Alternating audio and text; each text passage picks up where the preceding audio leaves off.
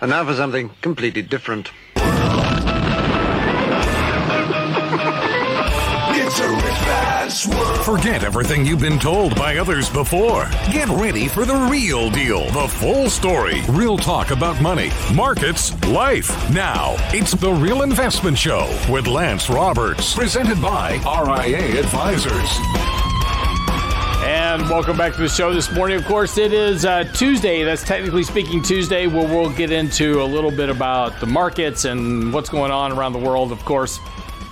Uh, a few things of note this morning, though, of course, is that we are now in the new month of May. It is May the 4th. Uh, it is also Star Wars Day, right? So, uh, May the 4th be with you. I know it's kind of hokey, but there you go. If you're a big Star Wars fan, It's just like space nerd nirvana. I know, right? It, it's even interesting because now there's like on TikTok and some of these other channels. I mean, there's whole groups of people that dress up as Jedi's and do sword fights with each other with toy lightsabers. So you know, George Lucas, you know, long after he's gone, Yeah. He may You have know. been onto something. he, he's on something for sure. Um, anyway, so a couple things going on this morning. Uh, of course, you know, big news headlines in the, in the financial world is that Bill and Melinda Gates are announcing their divorce. yes, after 27 years of marriage, he met her at Microsoft. Uh, she was working on Encarta, uh, which way back when Oh, that was the online encyclopedia, Yes. right? Most people don't even remember what that is anymore. so, but yeah, he met her there, and he actually worked out on a blackboard whether or not he should ask her out. Took him took him several months to work through the the math to Really? ask her out. Yeah. So anyway, so they eventually got married, raised three kids, and mm-hmm. now that they've got a multi, you know, the lar- they have the most flush foundation in the world, $51 billion in assets in the Melinda and Bill Gates uh, Foundation. It's, that's one of the richest foundations in the world. Anyway, they decided to get divorced. And that's and that's kind of a, you know, an interesting thing because remember just not too long ago, it was just last year that um, Jeff Bezos and Mackenzie Bezos got divorced. Yeah. Um, and both of these both of these couples are part of the Giving Pledge. Yes. Now, the Giving Pledge, if you're not aware of this, this is where actually started by Bill Gates with Warren Buffett. And this was an, a, a, pl- a giving pledge that says that when you pass away, you will give more than half your wealth to charity. Now, the kids aren't really happy about this, but but you know, when you've got 50, 60 billion dollars, I mean, come on, you're still leaving 30 billion to your kids. I think they're going to be okay. Yeah. I don't think they're going to have much to worry about, be fine. Uh, Mackenzie Bezos, you know, she walked away, I think with somewhere around 57 billion. I, I don't quote me on that number, but it was up there. It's, I think it was over 50 billion that she walked away with Amazon. She gave a lot of that away to charity. She's part of the Giving Pledge too. So, um, Melinda, don't worry uh, for all you for all for all of you out there that might be worried. Melinda will be just fine. she will be just fine financially. Smelling like a rose. Exactly. Anyway, but no, they're going to continue to work together on the foundation. So, but it's interesting. I mean, we've seen some very high profile. You know, these are the richest people in the world. I mean, Bill Gates, Melinda Gates, Jeff Bezos, Warren Buffett. Uh, well, Warren Buffett. Well, I'm kind of shocked at the Gates. Yeah. I mean, could they not get a reboot? I've, Just saying. I, there's there's a joke in there somewhere about their marriage and Windows software crashing. I mean, I don't know where it is, but There's there's a kernel of truth there somewhere. maybe. Anyway, uh, that's kind of the, that's that's kind of all the headline news this morning. Uh, And thank goodness. and thank goodness that's it, right? Um, but anyway, so as we get into the month of May now, uh, again, as we've talked about here over the last few days, the month of May starts the seasonally weak period of the year. Now, immediately yesterday there were articles out saying, well, yeah, if you sold in May and then came back in June, it you know didn't really work out that well. That's not sell in May. Sell in May means that you sell in May and you don't come back until October. Uh, so, historically speaking, going back, and again, look, and this is always something you've got to take with a you know a bit of grain of salt. But what it says is is that if you go back to 1800 uh, and 50, right, and you run the numbers going forward, if you had sold in May and bought back in October, your performance, while still positive, was less than what you had investing in October through through April. And what's the differential? basically all of the gains of the stock market the vast majority of them came during those six months of the year, the October through May uh, period of the year. A very small percentage of the gains actually came from the summer months. So the point of sell in May and go away is not to literally sell everything and come back in October. That's that's not really what the sell in May go away means. What it says is is that during the summer months you're going to have likely a pickup in volatility. People go on vacation. Traders are out. The entire uh, the entire country of of I mean the entire all the European countries shut down in August for vacation. Uh, they have an entire month of vacation, so traders are out. Activity slows down.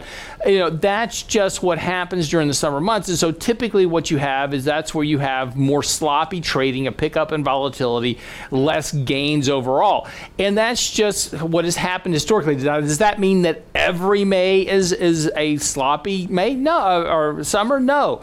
There's been some summers we've had some stellar returns, but it's not always the case. It's it's more of an idea of saying, look, if I'm moving into the weaker six months of the year, maybe I need to be a little bit more cautious with my investment strategy, right? Take a little bit less risk, have a little bit more cash on hand. Am I going to miss a whole lot? Historically speaking, the answer is no you're not going to miss a whole lot. So even if you're on the wrong side, and, and we do have a big run this year, doesn't mean you're sitting all in cash. And this is one of the biggest mistakes that individuals make um, really about investing. Um, you know people talk about market timing right market timing sucks you can't you can't market time the markets yeah, you can't, right? You can't be all in or all out of the market and try to try to swing trade the market over time.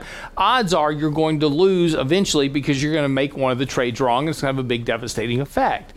Um, that's just market timing. But nobody's talking about market timing. What people are talking about is managing risk, right? Just increasing a little bit of cash, being a little bit less risky in markets during periods of time where historically there has been an elevated level of risk in markets. And that's potentially the case where we are now. We're at a period where markets are extremely deviated from long term means. In fact, if we take a look, I've got a uh, uh, chart coming out next week, if you take a look at the markets going back to 1900, we are currently trading at three standard deviations above the three year moving average. That is the greatest deviation in that market ever on record. It is a record level. Relative strength indexes are near peaks. Um, the valuations are at the second highest level on record. I mean, there are just uh, you know a, a, you know numerous signs that the markets are very extended, and not surprising after the run that we've had here over the last really you know uh, the last couple of years in particular the market has had a tremendous run here that is, has really pushed markets to, to very big extensions from long term moving averages. Again, that's not a bad thing. It just means that we've likely ingrained into markets a lot of the current advance. So moving into the summer, it suggests that there's probably limited upside at this point in markets as the economy begins to peak, we've pulled forward a lot of consumption. And when we come back from the break, we're going to talk about the impact of what's happening with pulling forward sales and pulling forward revenue because of stimulus and what that means potentially for earnings and corporate profits once we move into next year. So these are just some things to think about. We'll talk some more about this. We'll come back after the break. I'm your host, Lance Roberts. Our latest article is out on the website now. I publish rules of investing from time to time. Today, new new list of rules 50, 50 investing rules from Doug Kass. It's on the website now. Be right back after the break.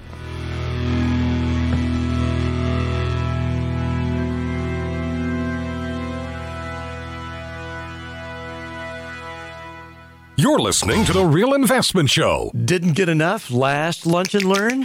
We're serving up a second helping at our next free virtual lunch and learn with Medicare on the menu. Thursday, May 6th at noon, we'll sink our teeth into the alphabet soup of Medicare, parts A, B, and D, understanding sign up periods, benefits, and how to avoid costly permanent late enrollment penalties. It's a second helping edition of our lunch and learn on Medicare, Thursday, May 6th. Register now at Real Investment investmentadvice.com. No masks required. The Real Investment Show.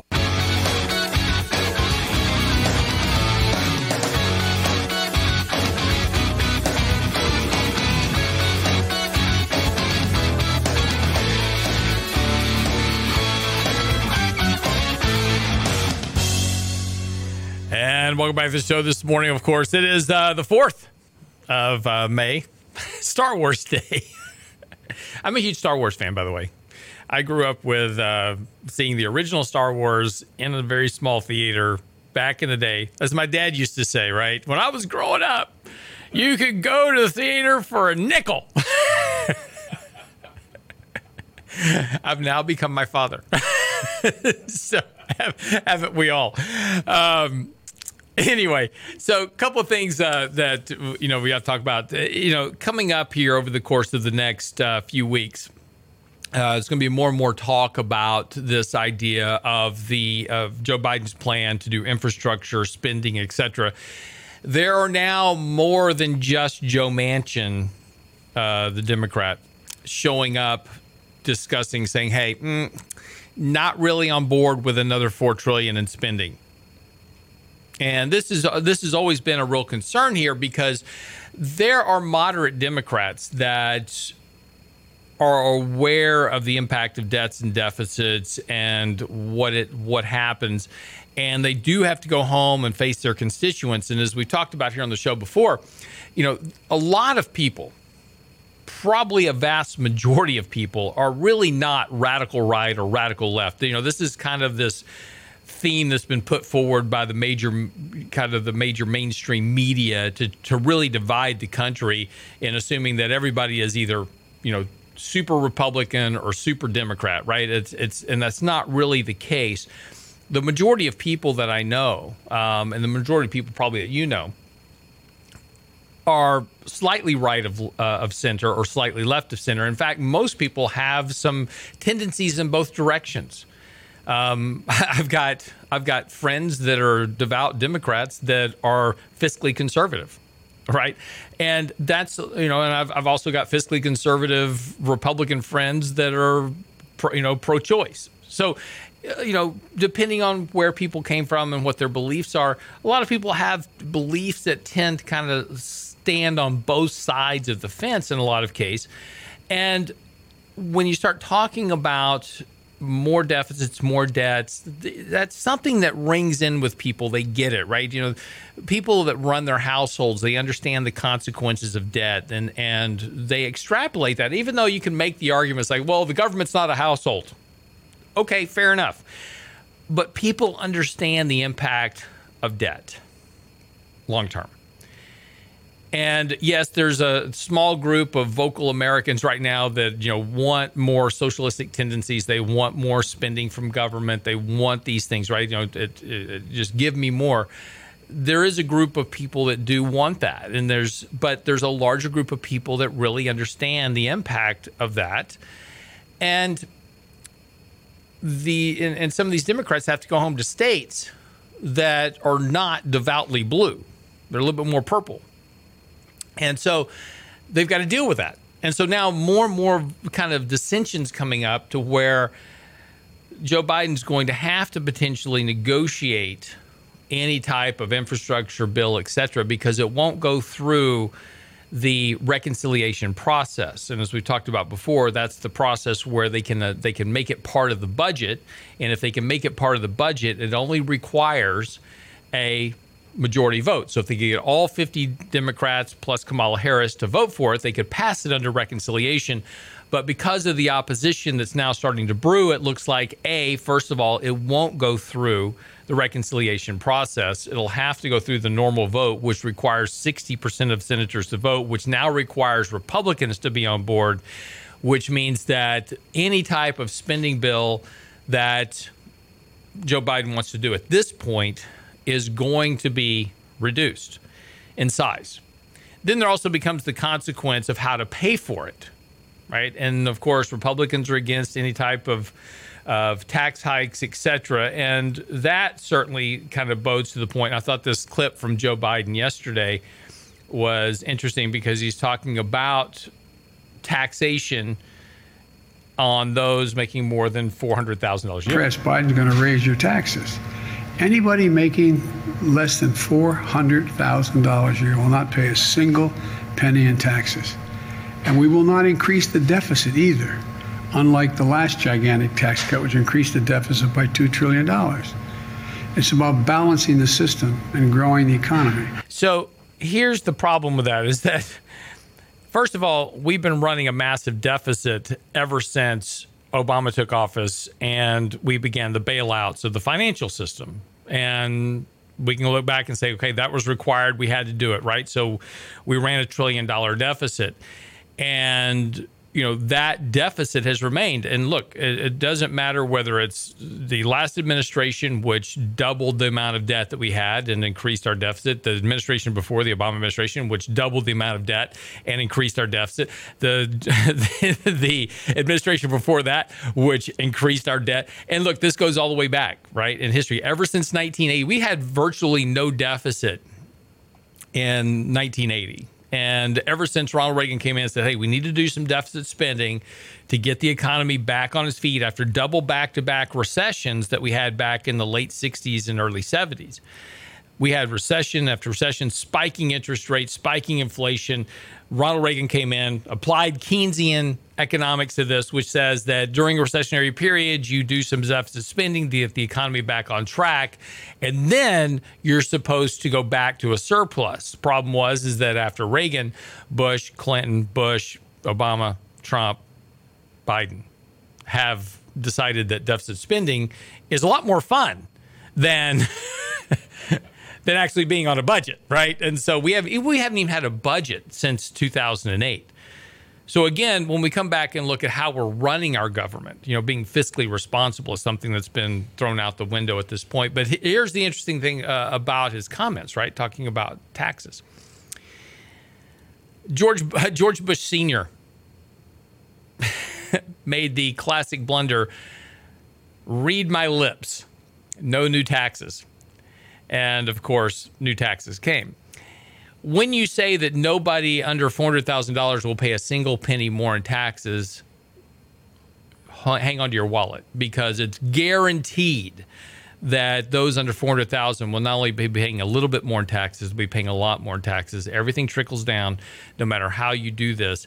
And the impact, it'll either be through higher taxes or higher costs because those costs from higher taxes on the wealthy will get passed down through the system. Tax increases always impact the poor the most because of increased cost of living.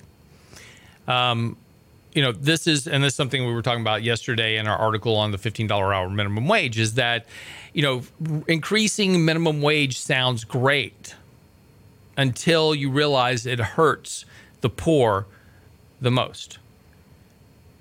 You know, somebody the top 10% of the economy spends right now somewhere around 5% of their income on food. The bottom 20% of the economy spends 42% on food. Do they eat more? No. It's a function of income. If I have a lot of income, my food consumption makes up very little bit of my total income. But when I have very little income, my food costs eat up a huge portion of that. So when costs go up, it impacts those that make the least the most. So the very group you're trying to help by raising taxes and doing bailouts and providing child care and all these type of things, those are the people you actually wind up hurting the most because you increase the cost of living. So whatever you give them, dollar wise, gets eaten up by inflation. So they so yes, for the moment, I can give a poor person twenty thousand dollars that makes twenty thousand a year. I can, I can double them. I can give them twenty thousand dollars, and they are no longer in poverty until next year when the cost of living goes up for them to forty thousand dollars, and now they're right back where they were poverty wise because that's what happens with inflation. And inflation's coming. No matter how you look at it right now, inflation is is is is, is quickly on its way. So, you know, it, it, as you said yesterday, um, you know, whenever the government says that you're not going to wind up paying more, that this isn't going to happen to you, you can almost be assured that that's exactly what's going to happen to you because that's just the way economics work. And this is the detachment between what happens in the ivory tower of Washington, D.C., and the rest of the world it sounds easy on paper. Oh, we're just going to take some more from these people and we're going to give some more to these people and it'll be fine. What they don't calculate is is that when I take from these people and I give it to these people, everything changes in the middle. And this is and this is the long term problem. This is just basic economics and how it works. Uh, you know, yesterday we were talking about the fifteen dollar hour minimum wage, and of course, you know, got a lot of. I always get people pushing back. Well, you know, my daughter makes fifteen dollars an hour, and she still has a job. That's great. Um, I got sent a clip of of a, of a lady. She uh, it was a congresswoman that was talking to Jamie Dimon during a congressional hearing, and she went through a whole whiteboard that she had with her because Jamie Dimon had posted a job for $16.50 an hour. Right? So she went online and she found a job at JP Morgan for $16.50 an hour. Now, this is her standard now for all the jobs at JP Morgan. She goes, Well, Jamie Dimon, it's terrible that you only pay $16.50 for this job. And Jamie Dimon's like, okay, why? It's well above minimum wage. Because a girl that lives in Irvine, California, and she goes through the math and shows how somebody living in Irvine, California can barely exist on $16.50 an hour in Irvine, California. Well, the minimum wage in California is $14 an hour. And we come back from the break, I'll tell you the difference between the minimum wage in California and the minimum wage in Kentucky.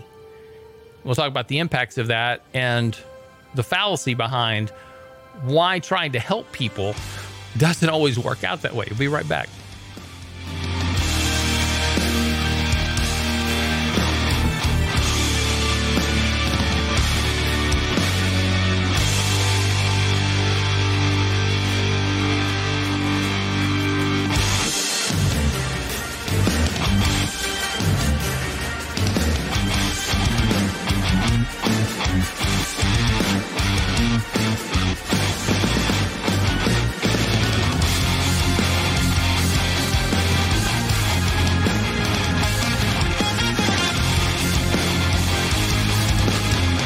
Anyplace, anytime at realinvestmentadvice.com. Didn't get enough last lunch and learn?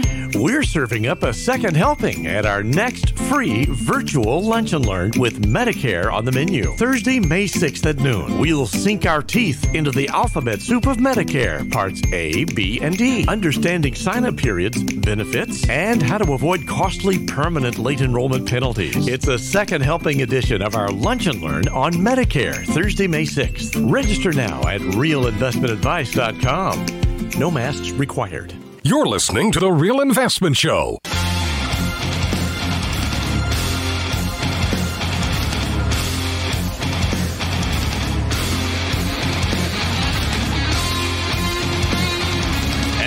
Welcome back to the show. It's morning, 633. So just for the break, we were talking just a little bit about uh, Joe Biden saying, hey, you know what? We're not going to increase taxes on those below 400000 Of course, it never really works out that way.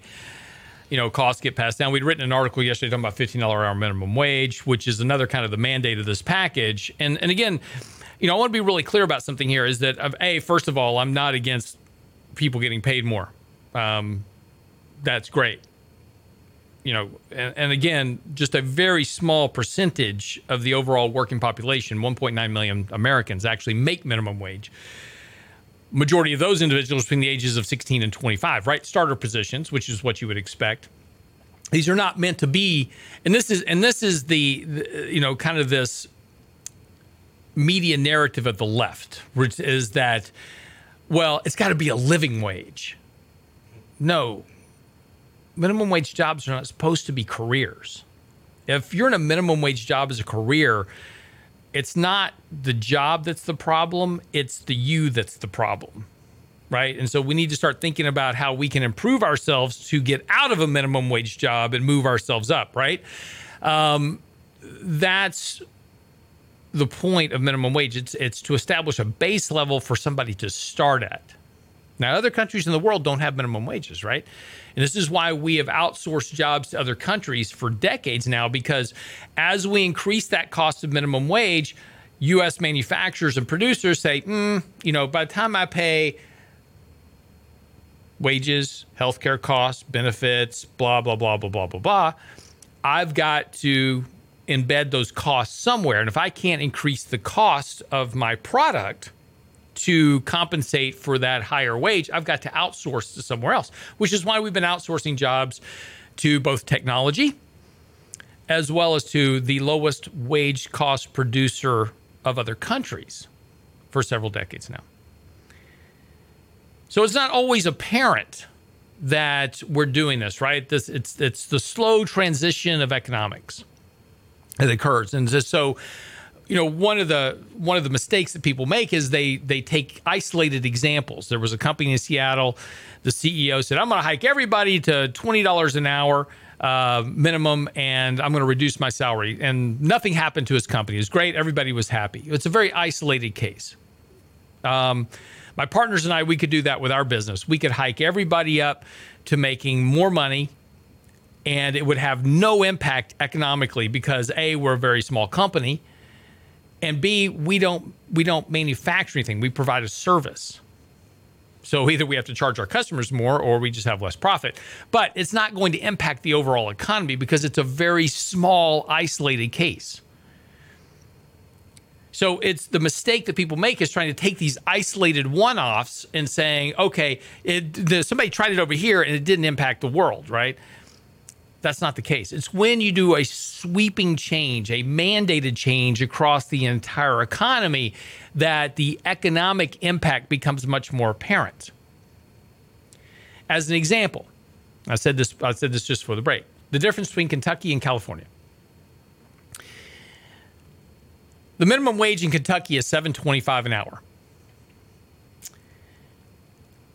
Just using, and again, we talked about food costs because food costs make up a big chunk of people's daily spending habits. Food costs, gasoline, etc. You know, the things we strip out of inflation are things to spend money on every day. I mean, your house payment's fixed. If you have a mortgage, your mortgage doesn't change from week to week or month to month. It's the same payment. Um, you know, if your, you know, your uh, car note it's fixed. Once you buy the car, your car note's fixed every month. It doesn't change from one week to one month. So as long as you're living in your budget and you've got your budget structured accordingly, then these things don't have a big impact on your income. Things that do have an impact on the amount of income that you have are things like food, energy, transportation, taxes, blah blah blah blah blah. Right? So, so you know, Uber cars, if you're taking Ubers, whatever, those costs vary based on the economy and have a direct impact on your lifestyle and what's going on and whether or not you're breaking even at the end of the month or not. So, 725 in Kentucky is minimum wage. Gallon of milk is $1.89, loaf of bread is $1.71, dozen eggs $1.73. California, the minimum wage is double that of Kentucky. $14, uh, $14 an hour. Gallon of milk in California is 380. Loaf of bread is 334. Dozen eggs is 345. Almost exactly double the cost of the same food items in Kentucky.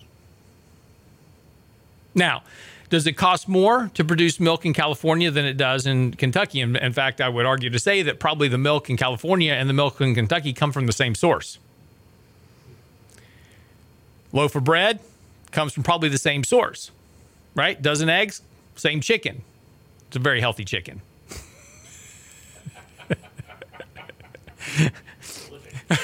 very prolific chicken.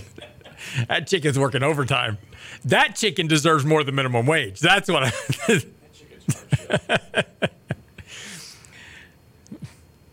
the point is, is that the difference between California and Kentucky is those higher costs are embedded in the food costs that people pay, because it's got to be made up somewhere. And so this is the impact of making these sweeping changes. Yes, as a company, Costco raised minimum wages. Walmart, as a good example, raised minimum wages. Then they turned right around and laid off a bunch of people to compensate for the higher wage costs.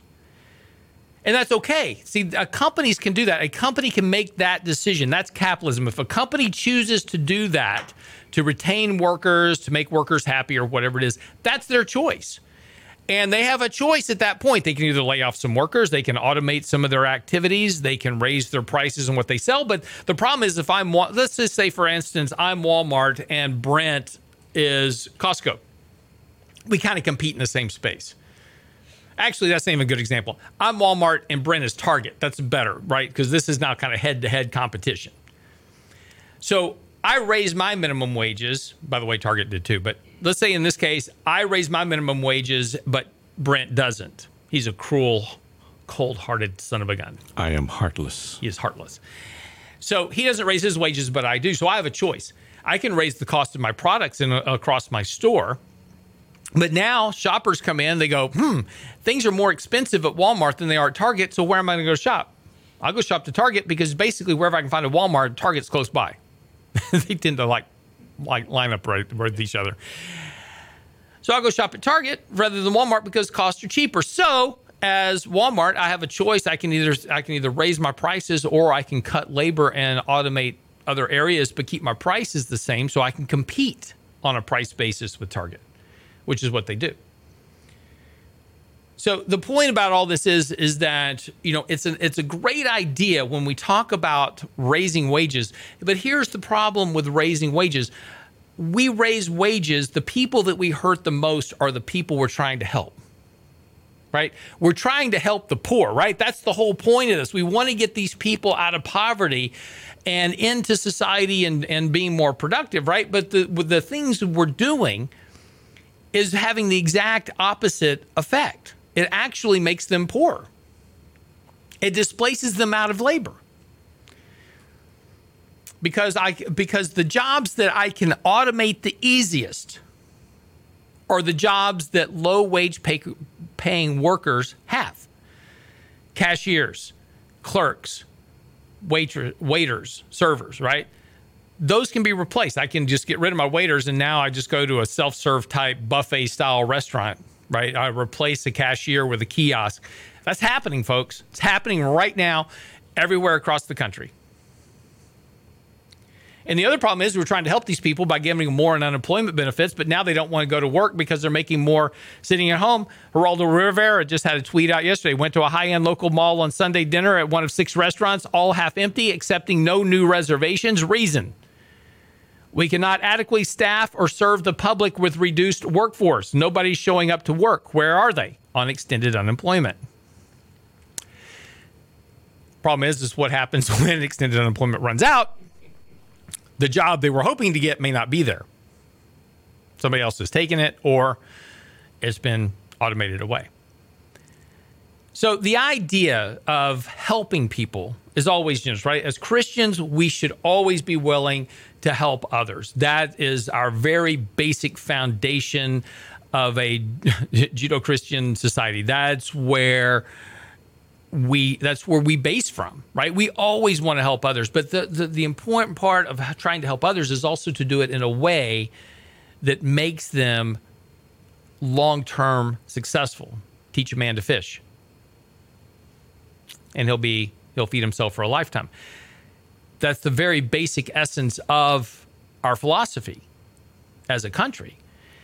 And we've shifted that dynamic now to where we're just going to give them fish rather than teaching them fish, which makes them less productive. If we truly want to help the poor, look, in any society, you're always going to have a group of poor people they don't want to work. They have an inability to work. It's just a function of society and statistics. And there's no way you're ever going to fix. No matter what you do, you will never solve the problem of the poor. It is all. It has been a function of society for a billion years.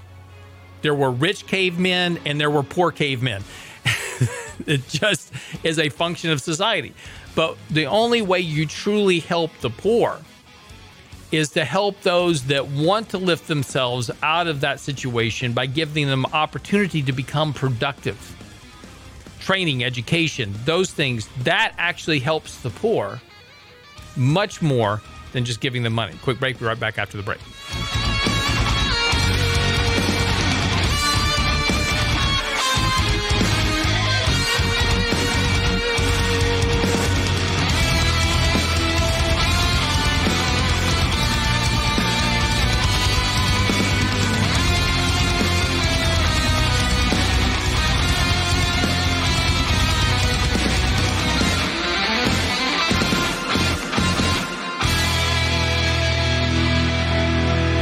You're listening to The Real Investment Show. Didn't get enough last lunch and learn? We're serving up a second helping at our next free virtual lunch and learn with Medicare on the menu. Thursday, May 6th at noon. We'll sink our teeth into the alphabet soup of Medicare, parts A, B, and D. Understanding sign up periods, benefits, and how to avoid costly permanent late enrollment penalties. It's a second helping edition of our lunch and learn on Medicare, Thursday, May 6th. Register now at realinvestmentadvice.com. No masks required. The Real Investment Show.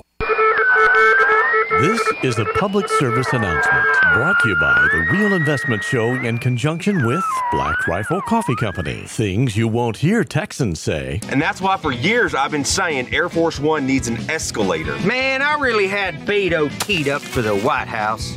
Line dancing looks ridiculous. I know. Have you tried twerking? Have you tried twerking? Things you won't hear Texans say. We now return you to our regular programming.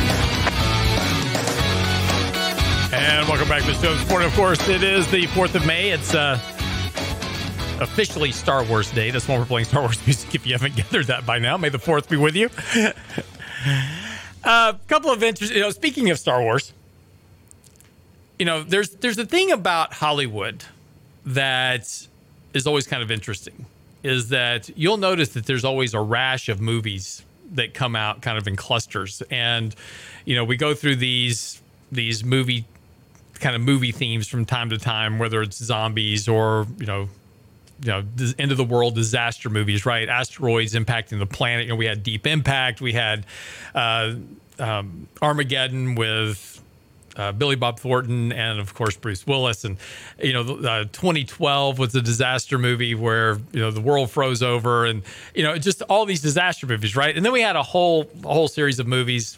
Particularly with the, the Marvel Avenger movies, where we had to destroy half the population because of over, overpopulation problems, right? All goes back to this this idea that ultimately we have to save the planet because we're destroying it, and climate change is coming to get us, and you know those type of things.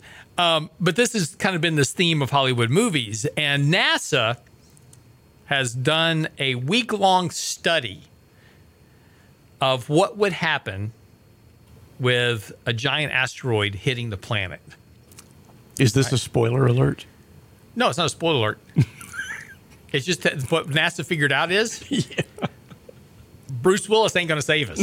That's what they figured out. They, they figured out they can't stop it. Um, so if a giant asteroid is heading towards the planet, pretty much we're going to be done for at that point. Now, fortunately, it's going to wipe out most of Europe and Africa. Right now, so uh, apparently, according to NASA, that's the most likely place that's going to impact. I don't know how they came up with that, but that's where they said this is going to take the brunt of it. You know, the, the entire planet will obviously die because you'll get a cloud of dust that eventually kills all the, you know, plant life and everybody eventually dies and it'll take two or three years before everybody, you know, the, the planet becomes habitable again. Um, but in the meantime, uh, they said that basically, yeah, there's no stopping this. So if if we do, they're working on plans to try to deflect asteroids.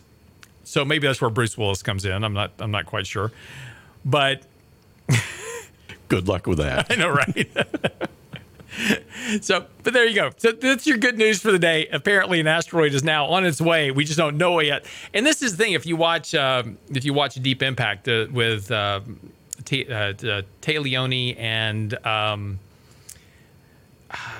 that guy, he, not Samuel L. Jackson. I always get him Morgan Freeman. Oh, okay. Yep. Always, always get their names backwards.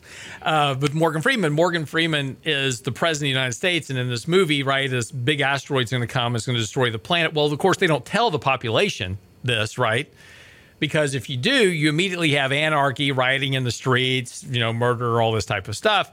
And so they they can't they can't tell. Wait, what? We have what? I know, right? I mean, you know, it's just I know, can't imagine that. I can't imagine. Can't imagine everybody just you know basically going into complete anarchy when they figure out the world's about to be destroyed. You know, people are so calm about these things. Uh, but yeah, in the movie, he talks about the fact that uh, that you know we can't tell the population, right? So, you know, this is you know you can't leak the news stories. You're never going to know this. But I think maybe you know maybe NASA's onto something. They're just trying to slowly kind of let you know that this might be a problem. Sort of warming up to the idea. exactly. might be a problem. Now, like I said, the good news is though, because whenever there's a disaster movie, right? Yeah. It's always New York that gets wiped out. They've been wiped out by aliens and Independence Day. 2012, they got froze over and tidal waved, right? So it's I'd say- it's always New York. Based on last year, they deserve it. could be the case. Or California. You know, California gets their fair share too, Yeah, right? yeah, yeah. So, but generally it's New York, generally getting attacked by aliens or monsters or, or something. Even the Marvel Avenger movies all wound up in New York, right? I mean, so, you know, I don't know how a building is left standing in New York because they get destroyed constantly and rebuilt. Amazing. Uh, overnight, buildings go right back up. Um, but yeah, so It- it's supply and demand. They've got the most. They've got the most. But apparently, like I said, good news is going to, I guess if you want to call it good news, it's really Europe that's going to get the, the brunt of it. Anyway, just let you know what NASA's been up to as of late. Maybe that's why they're spending so much time flying their helicopter around Mars. I'm Which is, just, which is very I'm cool. Just, and very cool. It's very cool. Just thinking about it, Just saying. you know, because we didn't have flip phones until Star Trek came out back in the 60s or microwaves. Just saying. Just saying. Just saying. Um, I've, I've- Whatever happened to Tang?